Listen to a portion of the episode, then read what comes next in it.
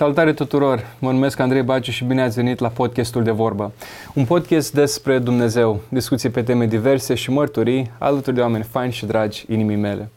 Astăzi am o onoare și o bucurie foarte mare să am ca invitat pe unul din eroi copilăriei mele. Și numele lui este Beniamin Fărăgău. Frate Beniamin, Domnul Iisus să vă binecuvinteze. Bine ați venit la De Vorbă Podcast. Bine, Andrei. Mă bucur foarte mult să vă văd. Și Spuneam că sunteți unul din eroii copii, copilăriei mele și vreau să spun de ce. Când ai un tată în casă care este păstor, care este predicator și vezi că te cheamă sâmbătă, în fiecare sâmbătă dimineață, copii, Andrei, Timotei, Lena, mama mea, haideți în camera de studiu să ascultăm predici. Și ascultam câțiva predicatori. Ascultam pe Cristian Barbosu, ascultam pe Luigi Mițoi și unul dintre ei erați și dumneavoastră. Stăteam acolo, să auzea numai vocea dumneavoastră în cameră și de mic copil v-am asociat pe dumneavoastră cu un om care iubiți cuvântul lui Dumnezeu, la care tata îmi spune, Andrei și Timotei, îmi doresc ca odată în viață să-l întâlniți pe fratele Benevim fără gău, dar să vă îndrăgostiți de Dumnezeul lui. Și pe raft aveam atunci ca familie cărțile pe care dumneavoastră le-ați scris. Așa am interacționat eu cu dumneavoastră prima dată. Și trebuie să înțelegeți, deși mă abțin foarte tare, că sunt un tip foarte pasionat, Mă bucur mult că am acum ocazia să vă văd și să povestim despre lucruri frumoase. Um, frate Beniamin, pentru cei care nu vă cunosc, cum v-am întâlnit eu, um, cum, cum v-ați descris dumneavoastră în câteva idei pentru un om care nu vă cunoaște? Două cuvinte ajung? Trei cuvinte de ajuns. Atunci trebuie să adaug și pe mine mă cheamă Ilie Beniamin Fărăgău. Ce fain. Și aș adăuga o mică paranteză, un iubitor de Dumnezeu. Și cred că nu m-ați corectat dacă... Cu siguranță, dar iubești numai ce ajungi să cunoști. Pentru că marea iubire se naște din marea cunoaștere. Și când ești străin de Dumnezeu și de viața Lui, n-ai cum să-i iubești. Pentru că iubirea de Dumnezeu stă în păzirea poruncilor Lui. Și atunci, nepornind pe drumul acesta al cunoașterii Lui Dumnezeu, n-ai cum să dezvolți iubirea de El, știi? Și Iubirea de El vine când vezi frumusețea Lui, gentilețea Lui, jertfirea Lui de sine, când vezi ce a fost în stare să facă pentru mine, un om păcătos și căzut sau pentru oricare dintre noi. Ce frumos! Um, mulți v-ar descrie ca păstor, învățător, predicator, însă aș dori să ne întoarcem puțin în trecut și vă pun o întrebare generală și vedem unde o să ducă discuția noastră, că e o discuție ca între prieteni. Cum, cum v-ați întâlnit dumneavoastră cu Hristos? Mai am crescut într-o familie creștină. Tatăl meu era dirijor de fanfară și bătea țara și înființa fanfare peste tot, dirijor de cor. Și crescând în mama mea a fost fică de păstor, botezată la 11 ani. Eu mai am încă, am avut trei frați, pe lângă cel mai mare a plecat la Domnul, mi-au rămas două surori, suntem patru copii. Și Crescând în familie n-am fost străin de, de cuvântul lui Dumnezeu, n-am fost străin de atmosfera um, dintr-o casă de credincioși. Uh, am rămas orfan la 9 ani. Tatăl meu a murit, uh, operație de creier în care a cedat inima și mama a rămas cu destule probleme, doi ani de zile prin spitale, cu șocuri electrice și asta ne-a marcat copilăria într-un fel, dar ea fiind o femeie temătoare de Dumnezeu, a știut cum se roage pentru noi, cum să ne crească pe noi. Acum când am ajuns student, cu siguranță că am avut și o căutările mele și mm, știu că mergeam la bibliotecă și de pe raftul liber luam tot ce puteam să iau ca să mă convin că nu există Dumnezeu. Serios? Și Bineînțeles că viața te trage. Aveam prieteni, veneam acasă târziu noaptea, de multe ori trebuia să intru pe un gemuleț din... Dar m-am aștepta că trebuia să trec pe la prin cameră ca să ajung în cameră la mine. Și în viața asta dublă m-aș fi bucurat să scap cel puțin de presiunea asta, pentru că prezența lui Dumnezeu și conștiința acestui fapt au fost în viața noastră. Problema este că Dumnezeu a început să aducă în familia noastră oameni care aveau două, trei doctorate, știi? Și am avut atâta bun simț, student în anul întâi, ca să mă întreb, oamenii ăștia trebuie să știe un pic mai multe decât știu eu. cum de ei sunt credincioși și eu nu. Și asta m-a făcut să caut. Și cred că pe la 21 de ani am capitulat. Eu eram în biserică, eram între tineri cu o chitară după gât și dirijam corul în duminica aceea.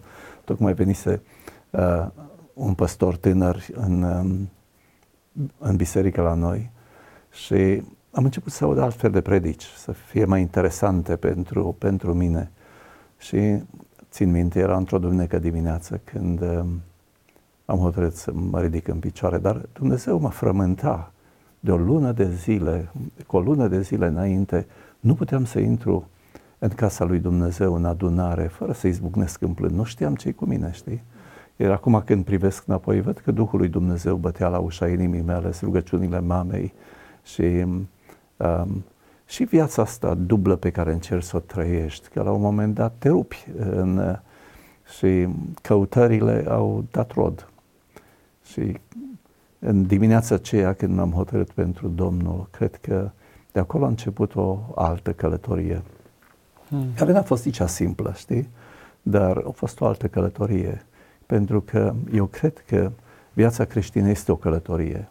Viața creștină nu-s două degete ridicate și nu e o muiere în apă și un ritual, ci trebuie să intri pe o poartă, să alergi pe o cale și să ajungi la o țintă. Mă scuzați aici că aveți o zicală foarte frumoasă. Uh, dragul meu, drac intri în apă, drac ieși din apă dacă nu te întâlni cu Hristos. Cu siguranță și asta o spun tuturor. Ce înseamnă zicala asta pentru cineva care nu mai auzit-o? Nu, nu e o zicală, este o realitate. Pentru că Scriptura vine și îți spune că tu nu te botezi ca să fii mântuit, ci te botezi pentru că ești mântuit, da? Și atunci, dacă faci diferența asta, da,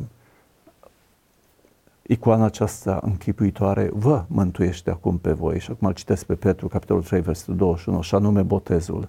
Și notează, te rog, prezentul, vă mântuiește, dar cuvântul important este acum. Am masa asta înaintea mea. Și dacă imaginează viața creștină, ea începe undeva și trebuie să termine undeva.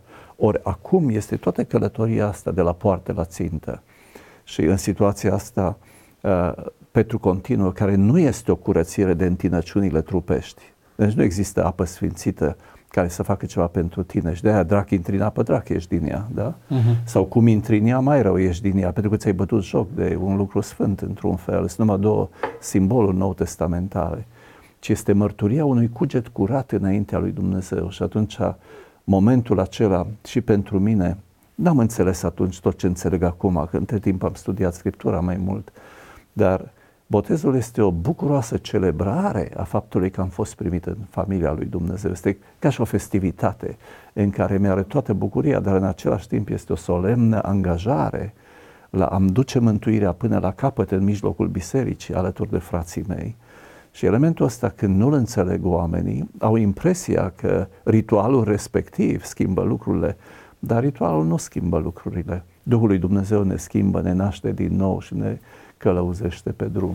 Chiar mi-aduc aminte în momentul, uh, eu mi-am predat viața la 14 ani. Atunci Duhul Sfânt mi-a deschis ochii, l-am văzut pe Hristos și înainte să mă bag în apă, tata a făcut un gest foarte interesant, uh, mai rar întâlnit. O să, Andrei, vreau să știi ceva. Dacă tu nu ți-ai predat viața Domnului Isus pe bune, acum încheiem evenimentul. Nu-mi pasă nici cum mă văd oamenii, nu-mi pasă ce o să zică că uite, fiul păstorului s-a întors. Și a pus o, nu o presiune, o conștientizare, uh-huh. o realitate, da. că măi, te bagi în sau nu te bagi pentru că s-a întâmplat ceva în viața ta. Și am zis, da. am început să plâng și am zis, tata, de bucurie îți spun că sunt al lui Hristos. Nim- nimeni nu poate să mai schimbe acum părerea asta. Și când m-am băgat în apă, asta am conștientizat și o chestie, un act de confirmare a da, faptului că ești da, un corect. Cristofor, purtător corect. de Hristos. Mm-hmm. Și ce a zis dumneavoastră și mi s-a părut foarte interesant și nu știam lucrul ăsta. N-am știut că ați avut o perioadă de căutare în care v-ați, uh, ați încercat să vă convingeți că nu există Dumnezeu. Dar dacă vă mai aduceți aminte, că sunt curios, vă mai aduceți aminte ce text vă cerceta de la frații aia cu doctorate atunci? Sau a fost un proces? Nu cred că a fost vreun text, ci a fost o simplă judecată. Okay. Um, eu eram cine eram, la vârsta la care eram, cu școlile care le aveam și nu puteam să afirm că am căutat totul, am cercetat totul și acum am ajuns convins că nu există Dumnezeu. Când alții cu mult mai multe școli, mult mai multe căutări și mult mai multe împliniri decât am avut eu profesionale sau de orice altfel, au rămas credincioși și sunt iubitori de Dumnezeu. Am întâlnit pe urmă oameni incredibili în viață, extraordinar, știi, la care nu mi-am pot ridica nici la degetele de la picioare. Și când vezi astfel de oameni în lume, vezi că în ultima instanță cine caută găsește, dar trebuie să cauți. Caută și vei găsi. Sigur că da. Și cui bate îi se deschide. Și atunci uh, important este să nu ignori o posibilitate, ci să cercetezi, să vezi. Și atunci nu aș putea spune că a fost un anumit text care a fost revelator pentru mine, ci m-a pus pe gânduri diferența dintre mine și ei. Și eu cred că este doar o problemă de bun simț.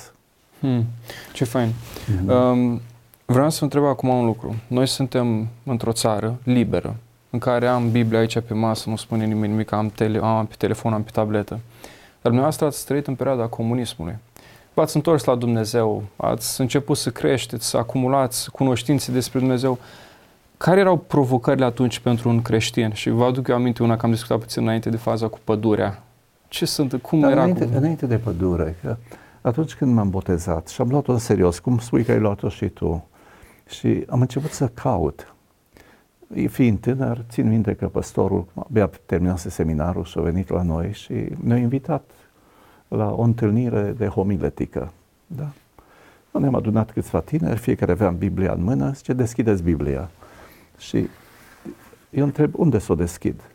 Zice, oriunde, deschideți Biblia. Well, am deschis Biblia, da? După care zice, puneți degetul pe un verset. Și am pus degetul pe un verset. Și am citit versetul. Hai să presupun, că nu mai știu care era versetul, dar să presupun că era Ioan 3 cu 16. Foarte multe lume știe. Fiindcă atât de mult, atât de mult. Hai să vedem ce putem spune despre atât de mult. Eu nu l-ați blocat. Și am zis, dacă așa se predică din Biblie, atunci ziarul făclia e la fel de bun, da? Pentru că e un cuvânt din ziarul Făclia și încep să filozofez pe el. Și elementul ăsta m-a pus pe gânduri și am zis, Doamne, trebuie să fie mai mult decât atâta. Și realmente am stat lângă Dumnezeu și l-am rugat, Doamne, fă ceva, că eu cu asta nu sunt mulțumit, pentru atâta nu stau aici. E ca să vorbești și tu în cap în momentul respectiv. Um, știu că m-au dus în armată destul de târziu și eram terist. Făceam de gardă la tunuri în Oradea noaptea și eu memoram versete din, din Biblie și ca să am ce gândi în orele care stăteam acolo. Și stăteam și mă rugam sub cerul înstelat. M-am întors acasă și Dumnezeu mi-a răspuns la întrebări. Pentru că nici nu m-am întors bine acasă când au apărut doi tineri. Erau misionari americani, veneau din, din Austria și au stat jos cu mine și mi-au desnat procesul. Da? Necreștin, creștin, ucenic, făcător de ucenici. Și am zis, eu de asta am nevoie. Și așa a început călătoria mea. Ei, pădurile au venit pentru că nu aveam alte posibilități, știi? Dar în, în căutarea aceasta, văd că Dumnezeu a dus în viața mea oameni care să mă ajute să fac pas cu pas. M-au luat de unde eram. M-au învățat să memorez, să mă rog, să studiez Scriptura, să... Da, ne întâlneam tot la două sau trei săptămâni și elementul ăsta a început să mă pornească pe drum. Era un răspuns al lui Dumnezeu la căutările și frământările, căutările și frământările mele. Da, pădurile au venit pentru că timp de 25 de ani acolo ne-am petrecut verile.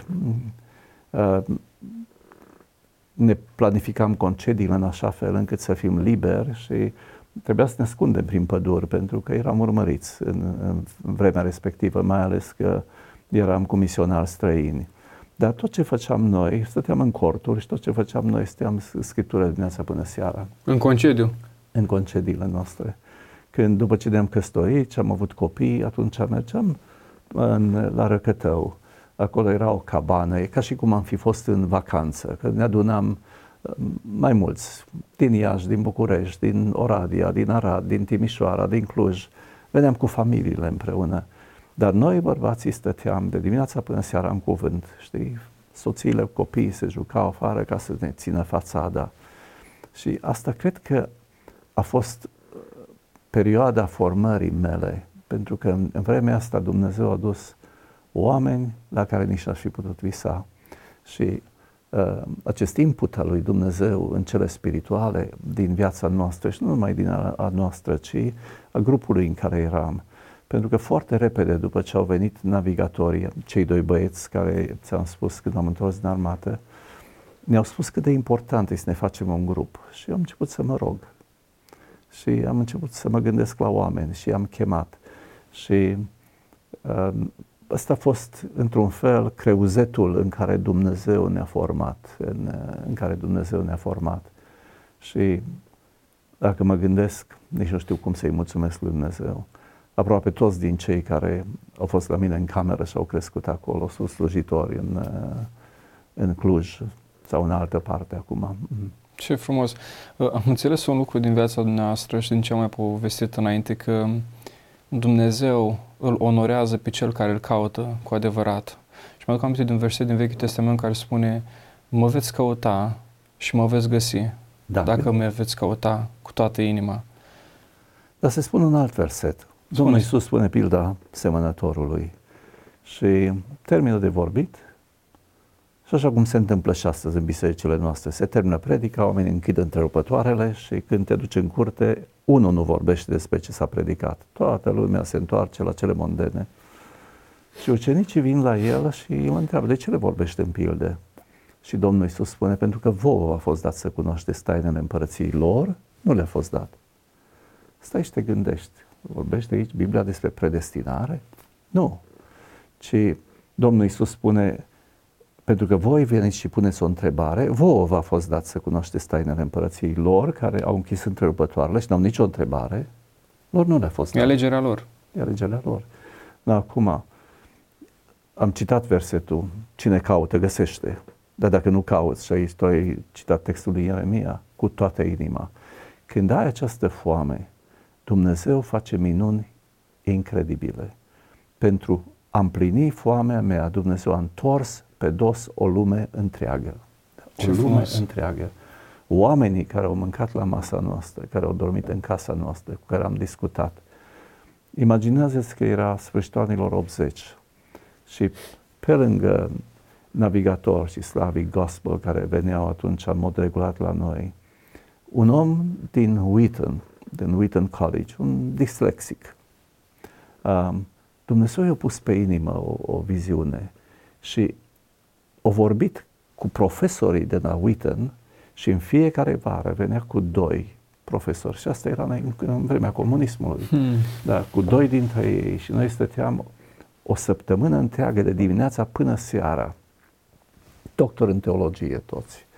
Și cine poate organiza treaba asta afară de Dumnezeu? Știi? Și elemente de felul ăsta, pentru mine, vin ca o confirmare la cuvintele Domnului Isus. Zice, tu ești Petru, pe această piatră voi zidi biserica mea și porțile locuinței morților nu vor birui. Și aici nu e vorba de o persoană, ci e vorba de declarația lui Petru, tu ești Hristosul, Fiul Dumnezeului celui viu. Și când vezi uh, lucrul ăsta, asta le vezi privind înapoi și vezi cum uh, Dumnezeu a umblat cu tine și a fost cu tine pe tot drumul acesta și Acum, singurul lucru care trebuie să-l știi este că orice investiție a lui Dumnezeu se cere returnată cu dobândă. Hmm. Și atunci, aici este marea problemă pe care uh, noi uităm, că altfel suntem niște găuri negre care mă dorim să primim, dar uităm că trebuie să Pungi și... fără fund care tot da, primești. Să dăm și înapoi. Mm-hmm. Uh, în familie vorbesc foarte mult, că sunt pasionat când mă întâlnesc cu oameni trecuți prin viață, îmi place să tac din gură și, cum spune acolo, că e bine ca tânărul în tineret să ia pietre în gură. și de asta vreau să vă spun. gură cu țarână. Amin, amin. Da. De asta vă spun că sunt impresionat de tot ceea ce spuneți. Um, Dar tu nu ești foarte tăcut. Văd că ești vorbăreț și așa îți cade bine, că altfel n-ai face podcast. E bun, e bun. Dar uh, am multe întrebări și de asta vreau să tac ca să vă ascult. O altă întrebare. Cine se uită acum la dumneavoastră vă vede, predicator, învățător, biserica tot timpul arhiplină, vin tinerii, ca un biserică Han, vin tinerii un an, pleacă, iarăși vin alți tineri și pasiunea după cuvânt. Există provocări în viața de credință și dacă da, cum poți să treci peste ele? Și aici aș dori să atingem și situația cu Filip? Mă sigur că există provocări. Cine a văzut o viață fără provocări și probleme? Nu, în Împărăția Lui Dumnezeu se, trece, se intră prin necazuri, spune uh, Scriptura. Da? Și atunci, uh, ți-am spus că eu am rămas orfan la 9 ani. Uh, am avut foarte multe discuții cu Dumnezeu în copilăria mea. Mergeam pe stradă plângând, visam să-l văd pe tata că se întoarce. Uh, n-am înțeles niciodată de ce noi nu avem unt, n-avem, n-am știut ce ciocolata, de ce nu aveam haine, trebuia să umblu cârpit. În, uh, n-am înțeles toate lucrurile astea. Uh, țin minte, de pildă, eram clasa șaptea, directorul adjunct era profesor de Constituție, venea cu catalogul în clasă și nici nu deschidea bine ușa, zice, fără gău, pocăitule în picioare, în fața clasei. Și de fiecare dată trebuia să mă ridic în picioare și ascult toată povestea. Atunci mi-a căzut greu. Dar acum când mă uit înapoi, lucruri de felul ăsta au oțelit în mine uh, lucrurile, știi? M-au obligat într-un fel să nu fiu pocăit degeaba, da? Să nu fiu doar cu numele. Și elementele astea au continuat, au continuat. Învățătoarea mă numea brânză bună în burduf de câine, că eram nestâmpărat într-un fel, dar învățam bine. Și uh, am dat la liceu, am intrat la liceu și mama mă ia și mă pune pe scaun înainte, îi zice, trebuie să te lași de liceu să mergi la profesională ca să îți ții surorile la facultate. O lună de zile am plâns. Umblam pe stradă, buimac, mergeam la liceu, numai să mă întâlnesc cu colegii, că eu fusem în clasă acolo. Știi, și am terminat profesională. Am fost ungar, la 16 ani lucram în trei schimburi, 16 ani jumate. Și atunci nu le înțelegi. Dar acum când mă uit înapoi, toate lucrurile astea, toate șicanele care le-ai avut și toate presiunea care ai simțit-o, îți fac un foarte mare bine caracterului tău. Atunci nu le pricepi, dar acum când te uiți înapoi, ca și Iosif, ce-o știut el, groapa, Egiptul, uh, pușcăria, atâția ani de zile, dar toate astea l-au ridicat și l-au așezat unde l-au așezat pe el. Și atunci elementele astea uh, au rămas în viață. Nu? Acum ne-am căsătorit și Dumnezeu mi-a dat o soție um, care, pita lui Dumnezeu, tot ce a fost bun în viața mea, Dumnezeu a dus prin ea, misionarii. Ea era studentă la engleză și era printre puținii care vorbeau engleză în vremea respectivă și atunci prin ea trebuiau mediate toate lucrurile. Și ea știind deschiderea și foamea mea după cuvânt, au adus oamenii potriviți în viața mea. Mm. Acum am avut copii dar cu copiii, noi ne-am petrecut toate verile în munți studiind Scriptura. Și copiii noștri în contextul ăsta au crescut, știi? Hmm. În casă la noi aveam studiu biblic săptămânal. Copiii erau printre picioarele noastre și acolo au auzit cuvântul lui Dumnezeu. A venit și ceea ce nu mi-aș fi dorit niciodată. Când uh, Filip s-a îmbolnăvit, țin minte că um, eram luni seara la studiu biblic la Mănăștură și ajungeam acasă așa în jurul ora 10 și când vin acasă cu lăduția mea, că aveam atunci toate mm, lucrurile, știi, lucram cu retroproiectorul și cu toate planșele mergeam la studio. Și toată familia e adunată la oaltă. Și s-a lăsat așa tăcere. Am văzut că e o atmosferă ciudată. Și când am intrat pe ușă, Filip îmi spune, Violeta, eu ziceam cancer. Wow! Eu joi trebuia să plec la Focșani. Am zis, Filip, nu mai plec nicăieri. El a zis, nu, nu, tu trebuie să pleci. Și imaginează-ți, eram în situația în care el a terminat psihologia, după care a terminat un masterat în teologie, a început să se lucreze, era un liant între tineri în biserică. Mă gândeam, wow, eu sunt pensionar, foarte bine. Acum este cine să ducă lucrurile mai departe. Un an jumate a durat toată povestea asta și el a plecat la Domnul. În anul ăla, stând pe pat, paralizat aproape, um, a publicat patru cărți. În, uh, rezolvat cu... Și mâinile erau bune și capul era bun. Și um, avem organizat conferința de la Valea Drăganului. Scuzați, el a scris în locul dumneavoastră? Nu, nu, nu. Sau cum? Ce a publicat în sensul că eu le scriam, dar el conducea Fundația Istoria Binecuvântării ah. și el făcea legătura cu editorii, cu printer, cu cei care tipăreau cu tipografia și în sensul ăsta, o, o, de acolo de pe pat. Și ziceați Valea Drăganului acum. Da. În perioada aia eu predicam primul doi tesaloniceni și în 1 doi tesaloniceni nu este niciun capitol care să nu menționeze venirea Domnului. Și tocmai am, a ieșit de la tipar Isaia, că am rescris atunci Isaia și asta a fost conferința de la Valea Dreganului.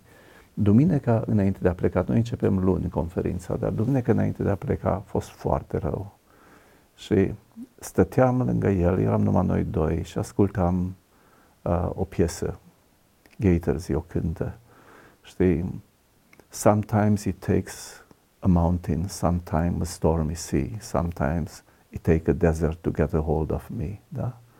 Uneori Dumnezeu aduce un munte înaintea ta, altă o mare învolburată sau un pustiu ca să te aducă în fața lui să-ți vorbească. Plângea și el, plângeam și eu. Și el mă întreabă, dar te ți frică? Nu am putut să-i răspund. Și el, printre lacrimi, îmi spune, mie nu mi-e frică să mor. Mi-ar fi mai frică să trăiesc decât să mor, dacă știi că a supărat pe Domnul Isus. Acum, cred că cuvintele acestea și cunoscându-L pe El, nouă ne-au dat liniște de plină. Nora spune deseori, soția mea, zice, el e cel mai realizat copil al nostru. Hmm. El și-a terminat alergarea. Noi încă suntem aici, pe câmpul de luptă și plângem și ne rugăm pentru nepoți și copii, pentru că ei încă sunt aici, în mijlocul luptelor spirituale. Dar toate astea sunt provocări. Dacă nu l-aș fi cunoscut pe Dumnezeu, aș fi putut să le trântesc și eu de pământ. Și în momentul când el a plecat, după anul acela jumătate, mi-am zis atunci, am zis, oricum sunt pensionar, atunci eu iarba și trandafirii, că e vremea. Mm. Dar când l-am văzut pe el implicat până în ultimul moment, miercuri seara, eu scris secretarei care o, trebuie să organizeze to- toată conferința, um, toate sunt ordine și când ea i-a răspuns, toate sunt în ordine. A doua zi dimineață a plecat.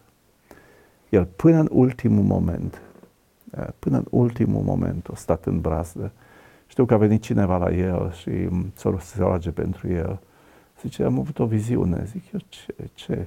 Și el spune, văd o cărare și un tânăr care merge pe ea și în stânga e o pădure neagră, în dreapta un lan de grâu. Și? Și atât. La Filip a zis, m-aș bucura să intru în lanul de grâu, că acum știu ce am de făcut. Dar de ce să aștept să mă fac bine? Și de-a doua zi, el a început să-și scrie prietenii din biserică și făcea studiu cu ei pe tabletă, știi? Să-i miște picioarele ca să vorbească cu ei. În, uh, și faptul ăsta că l-am văzut stând lângă Dumnezeu și stând în brazdă până în ultimul moment, m-a rușinat și trebuie să reintru pentru băieții ăștia care au rămas uh, în biserică, că noi nu importăm păstori, ci creștem în biserica foarte noastră pe, pe tineri.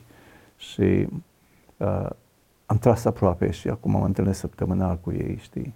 Dar provocările sunt, întrebarea este ce faci cu, ei, cu ele. Că nu provocările, circumstanțele nu te fac, nu te desfac, spunea cineva, ci te revelează. Arată da? ce ai în inimă, da? da. Numai te dau la suprafață și vezi cine ești. Și atunci Întrebarea este cum rezolv provocările, exact așa cum nu păcatul te desparte de Dumnezeu, cine pocăința de el, pentru că pentru păcat există soluție, știi? Mm-hmm. Vă spuneam la Schneider când vorbeam cu dumneavoastră la telefon, motivul pentru care v-am chemat, mi-a zis că Andrei, dar sunt și alții care ar putea să vorbească despre lucrurile astea, am zis că da, e adevărat, dar dumneavoastră ați trecut prin, Dumnezeu v-a trecut prin anumite lucruri, v-a trecut prin fu, uh, cuptor, ați fost certificat. Soția mea, avem doi copilași, v-am povestit de lucrul ăsta, când punem predicile noastre în casă, se face liniște. Copiii ascultă, soția ascultă. Uh, știți ce înseamnă să aveți copii. Eu sunt acum la început, am multe de învățat. Dar chiar în tumultul ăla, în uh, gălăgia aia, să asculți o predică și să spună Anca, soția mea, Andrei, dacă vreodată va da Dumnezeu, cheamă-l pe fratele și cheamă și pe soția lui. Și cu ocazia asta vorbiți, spuneți o vorbă bună la soția noastră, aștept și pe Dumnezeu aici. Um, de ce v-am pus întrebarea asta dinainte? Uh, sunt oameni care trec prin suferințe și în suferință este greu. Dar cum ați spus și dumneavoastră, ancora ta trebuie să fie atunci în Domnul Isus Hristos. Și așa poți fi un exemplu pentru alții. Dar ați mai zis un lucru, frate Benem, pe care nu vreau să trec. Să vede că sunteți un om muncitor. Toată viața ați muncit. Cât de importantă e disciplina în viața de zi cu zi. Mă gândesc că nu aveți timp, că ați zis că cu cei care vă cunosc sunteți pretențios, nu aveți timp cu oamenii care spun că n-am timp să fac aia sau... Uh, v-aș întreba puțin cum este disciplina dumneavoastră? Uh, cât e de importantă disciplina? Disciplina de studiere a cuvântului, de rugăciune. Ca tânăr mă interesează. M-am întors din armată și am plecat din, am lucrat la Tecnofrig. Era o, eram șef de atelier și am avut o viață destul de aglomerată. Veneam seara acasă, eram așa de obosit că stăteam cu ochii închiși. Aveam sute de oameni sub mână. Și am plecat la o altă fabrică electrometal și eram, conduceam un atelier de sculărie. Da, făceam 45 de minute pe jos, dus și 45 de minute întors. Atâta era drumul meu. Și am zis, Scriptura spune răscumpărați vremea. Și memoram versete. Da? Memoram versete dus, memoram versete întors. Și n-am știut eu atunci ce bine o să-mi prindă acum când nu mai pot citi din pricina problemelor pe care am la ochi. Dar elementul ăsta mi-a hrănit mintea cu cuvântul lui Dumnezeu. Dar eu trebuia să fiu la șase fără un sfert în, la fabrică. Dacă mai cobor 45 de minute, la ora 5 trebuia să ies din casă. Ca să am un timp de părtășie și mi-am dat seama că 5 minute n-ajung. Cu 5 minute nu faci nimic. Trebuie să treci printr-un zid ca să te hrănești cu Scriptura pe care o trebuie să și meditezi la ea. Și atunci aveam, ca să iau numai o, o jumătate de oră ne, timpul de părtășie, eu trebuia să mă scol pe la 4, 4 și 10 să fiu sus, dar asta m-a obligat să tai din dorințele de a sta tare târziu la taclale și la povești cu alții și a trebuit să mă disciplinez. Da, deci toate astea cred eu că îți fac foarte bine. Acum, când trebuie să scrii o carte la trei luni și să bați seara în unghi și în lat și să slujești pe oameni, asta ți ia un alt fel de disciplină. Da? Pentru că nu-ți poți permite să pierzi vremea. Și atunci toate elementele astea, într-un fel, se adună. Pentru că dacă nu te disciplinezi în lucrurile mărunte, nu vei fi nici în cele mari. Atunci este vitală disciplina, cred eu. Și dacă vrei să realizezi ceva, trebuie să muncești pentru lucrurile pe care le realizezi. Mm. Um, mulțumesc foarte mult pentru sfatul ăsta. Uh, când mă uit la dumneavoastră, nu v-am zis asta niciodată, dar vă asociez foarte mult cu Charles Wesley și vă spun și de ce. Uh, când am studiat teologie, am, făcut, uh, am fost fascinat de trezirile spirituale. Uh-huh. Citit poveste după poveste. Dar mi-am dat seama de un lucru foarte interesant. Au fost oameni în trezirile spirituale care au fost foarte buni predicatori, dar n-au lăsat nimic posterității. A fost un om fain, l-a prezentat pe Hristos și super fain. Charles Wesley, la fel ca dumneavoastră a spus, da, oamenii tot timpul vor comenta că de ce nu vii cu noi, de ce nu mergi în oraș, de ce nu în alta. Dar eu înțelegând care mi este chemarea și mă întorc la primul punct pe care dumneavoastră l-ați făcut, am zis trebuie să las ceva în urmă. Omul ăsta mergea în lung și în lat cu calul. Deci cred că ca evanghelist a avut cei mai mulți kilometri călăriți da, da, călare. și călare își scria predici, mm-hmm. călare ora. Și când eram la universitate am văzut un rând de cărți de ale lui. Și nu vorbim, frate bine, de cărți așa mici, vorbim de cărți tripli cât asta. Și am zis, băi, e fantastic. Uite, credincioșia unui om care a vrut să lase ceva în urmă. Dar, înțelegând din uh, istoria vieții lui, nu a fost perfect. Nimeni nu a fost perfect, doar Domnul Iisus Hristos. Dar uitându-mă la viața lui, a spus ceva. A trebuit să mă disciplinez ca să las din bogăția Mântuitorului meu, ca și alții să beneficiez de ea. De asta eu peste ani și ani de zile, tânăr, când mă uit la ceea ce a scris, spun, Doamne, ce Dumnezeu mai a avut Wesley, vreau să-l descoper și eu pe el. Și mă întorc acum la un lucru. Dumneavoastră ați scris cărți și vă felicit pentru ele, am crescut cu ele, le mănânc acasă, nu le mănânc, le citesc, înțelegeți? Uh, ați încurajat pe alții, creștini, predicatori, păstori, să scrie cărți sau n-ați încurajat lucrul ăsta? Mm. Acum îți spun și de ce am scris cărți. Vă rog. Că scrisul nu e un lucru ușor, îți ia timp, îți nenorocești coloana stând ta pe scaun, ochii că stai în computer, mai ales când lucrezi cu ecranele acelea uh, mai puțin performante, că noi n-am avut ce avem acum din totdeauna. Dar în 1989 am primit un telefon din Brăila de la fratele Ștefănuț, a plecat la Domnul. Eu nu-l cunoșteam, da, așa o voce blândă și îmi spune, n-aș putea veni la tine cu trei băieți să studiem Scriptura. Zic, eu veniți. Nora e foarte ospitalieră, eu primit pe toți, le dat de mâncare, eu culcat pe unde am putut, că nu aveam noi o casă mare atunci. Și au venit la noi, am studiat Biblia trei zile, a venit Revoluția și dânsul era în Consiliul Uniunii. S-a organizat, s-a organizat Consiliul Uniunii Baptiste și au creat un departament de studiu biblic și a spus, chemați-l pe Beni Fărăgău, după experiența aceea de trei zile la noi în casă. Și l-au trimis pe fratele Iosif Țon să mă cheme. Și țin minte, stătea așa, stăteam în fața lui cum stai tu în fața mea. Și îmi spune fratele Iosif, zice, știi care e diferența între mine și tine? Zic, eu știu. Dumneavoastră este Iosif, fratele meu mai mare, eu sunt Beniamin, fratele meu mic. Zice, nu, nu, nu, nu, nu. Amândoi suntem în fața unei uși întredeschise. Eu, zice dânsul, o trântesc de perete, trec prin ea ca vântul și când ajung în vârful dealului mă întreb, dar de ce am intrat pe ușa aceea? Tu stai și zici să intru sau să nu intru? Să intru sau să nu intru? Well, am acceptat.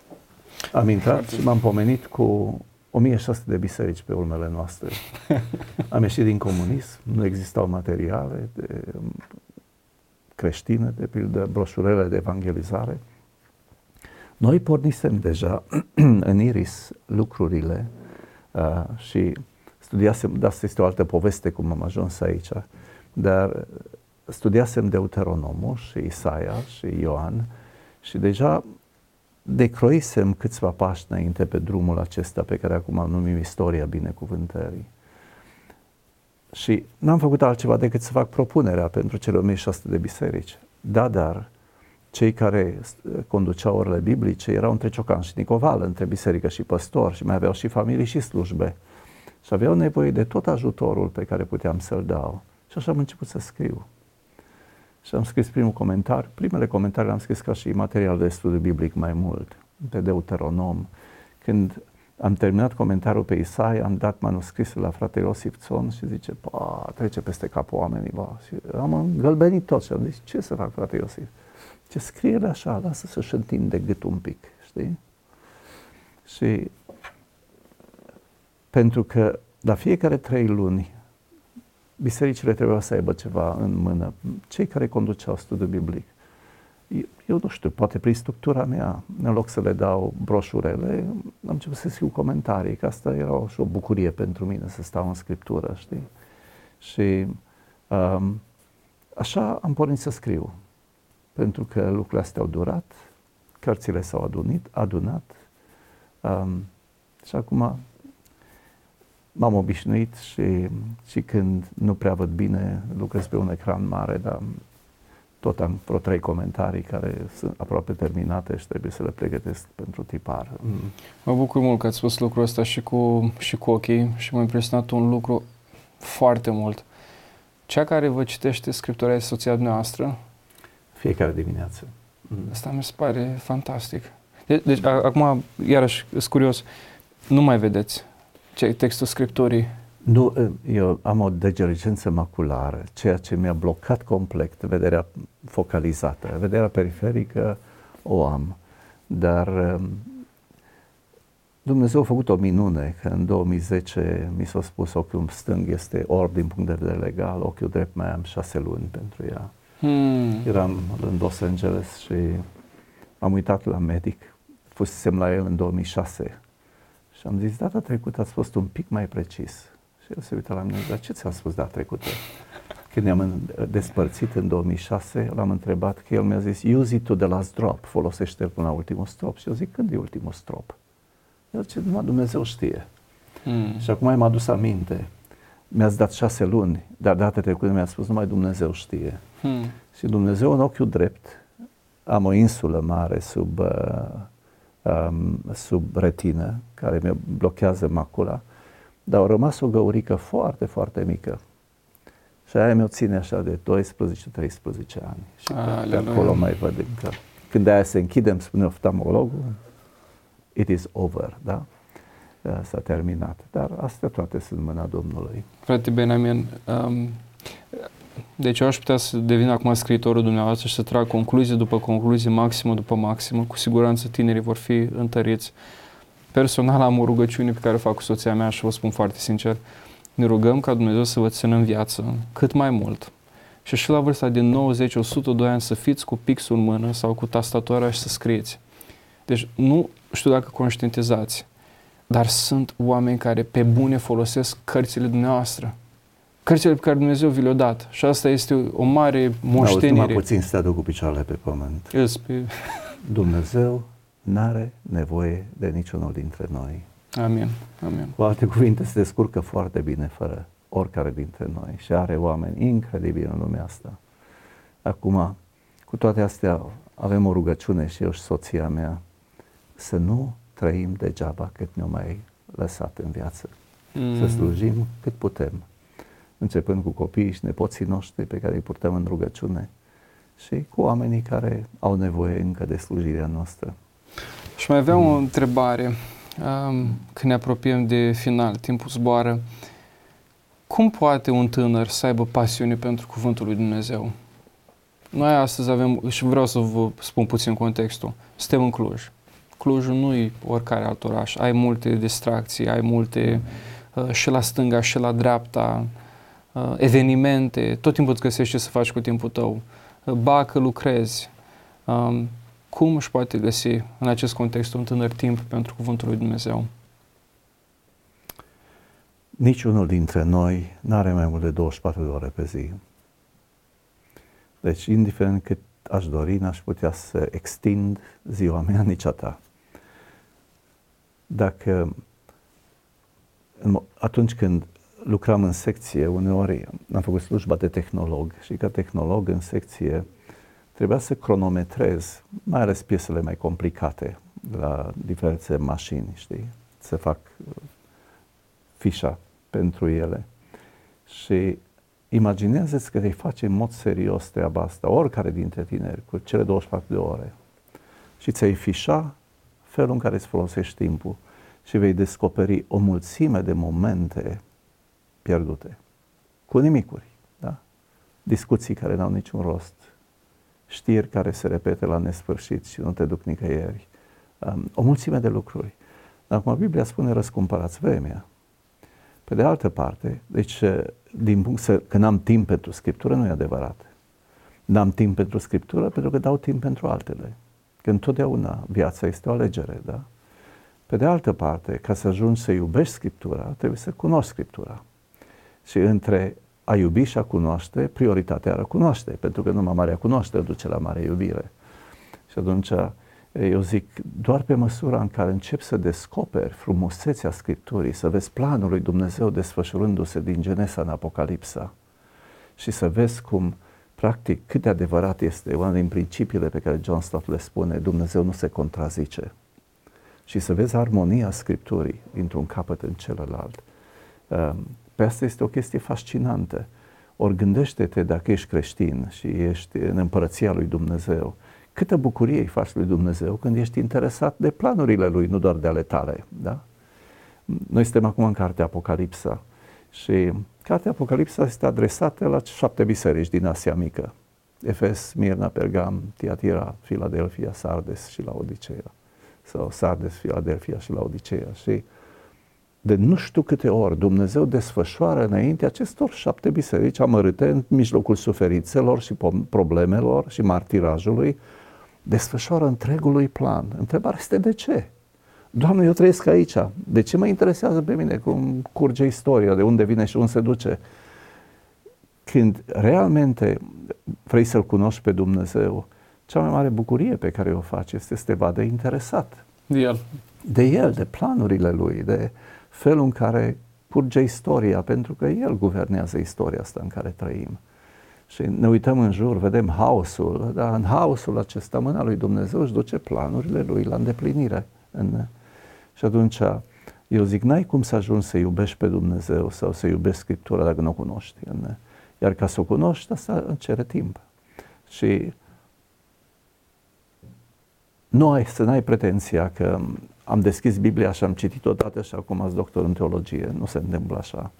Ci pas cu pas se adună lucrurile și pe măsură ce studiezi carte după carte după carte și vezi frumusețea lui Dumnezeu, să vei spun încă ceva.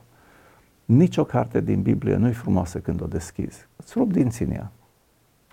Dar este absolut superbă când ai terminat-o. Când ai început să o descurci și să o vezi și pentru asta cărți pe care nici nu le citim, pentru că dormim lângă ele, cum este Cartea Levitic. Este fascinantă când începi să o înțelegi ca întreg.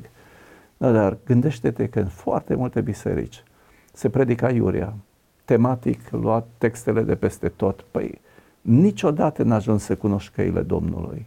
Iar Dumnezeu spune despre o generație care a văzut mai multe minuni pe metru pătrat de istorie decât orice altă generație ce a ieșit din Egipt. Zice, m-am dezgustat de neamul acesta. Ei totdeauna se rătăcesc în inima lor, n-au cunoscut căile mele. Necunoașterea căilor Domnului, pentru că omul nu trăiește numai cu pâine, ci cu orice cuvânt care, care se din Dumnezeu, da? Deci necunoașterea căilor Domnului duce la rătăcirea inimii și asta duce pe, la dezgustarea lui Dumnezeu de noi. Pentru că tot ce se poate cunoaște despre Dumnezeu le este descoperit în noi și în jurul nostru. Dar noi nu avem vreme pentru astea. Hmm. Știi, te uiți la universul în care trăim și cu cât citești și asculți mai mult în toate domeniile, cu atât ești mai fascinat. Și dacă cunoști și Scriptura și începi să vezi cum rezonează descoperirile științei da, cu da, da. Scriptura, da. stai absolut fascinat. Cu ani în urmă eram la o conferință și la masă m-am pomenit lângă un domn și îl întreb, cu ce vă ocupați? Păi, cercetător, spune el. Și zic, eu, dar ce cercetați? Zice, de 25 de ani cercetez membrana care învelește bobul de mazăre în păstea de mazăre. I-am rămas blocat. Și i-am zis, i-ați dat de capăt? Zice, încă nu. Ăsta este universul lui Dumnezeu. Știi, dar cu cât cunoști mai mult, cu atât te îndrăgostești mai mult de Creatorul lui, dacă ai ajuns să-L descoperi din Scriptură și dacă te-ai întâlnit cu El personal. Mm. Ce frumos! Frate bine, vreau să pun o, o ultimă întrebare pe care o pun la fiecare invitat. De ce Isus? Pentru că El este calea, adevărul și viața și nimeni nu vine la Tatăl decât prin El. Dacă ar fi o altă cale spre Dumnezeu, am putea adopta orice religie. Dar Domnul Isus Hristos, și îți spun o întâmplare. Bro. Eram în, în patru cam, minute. În, în câteva minute. Um, o rezidentă mi-aduce pe un coleg. Zice, am un coleg indian care îl caută pe Dumnezeu și ar vrea să vorbească cu cineva. El era student anul 5 la medicină și îl chema Tan din Madagascar. Și în discuțiile noastre se întoarce la Domnul și îmi spune, nu pot să-l aduc pe prietenul meu, e anul 4 la medicină în București, dar el este hindus și este inițiat în hinduism. Eu nu știam nimic despre hinduism sau prea puține. Și erau amândoi la mine în cameră și era spre seară.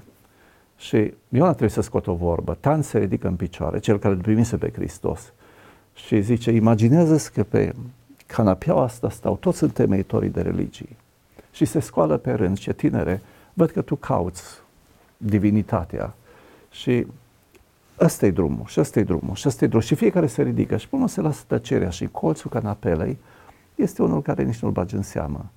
Și când se lasă tăcerea, el vine și spune, tinere, eu sunt calea, adevărul și viața. Nimeni nu vine la Dumnezeu decât prin mine. Zice, cu care ai începe?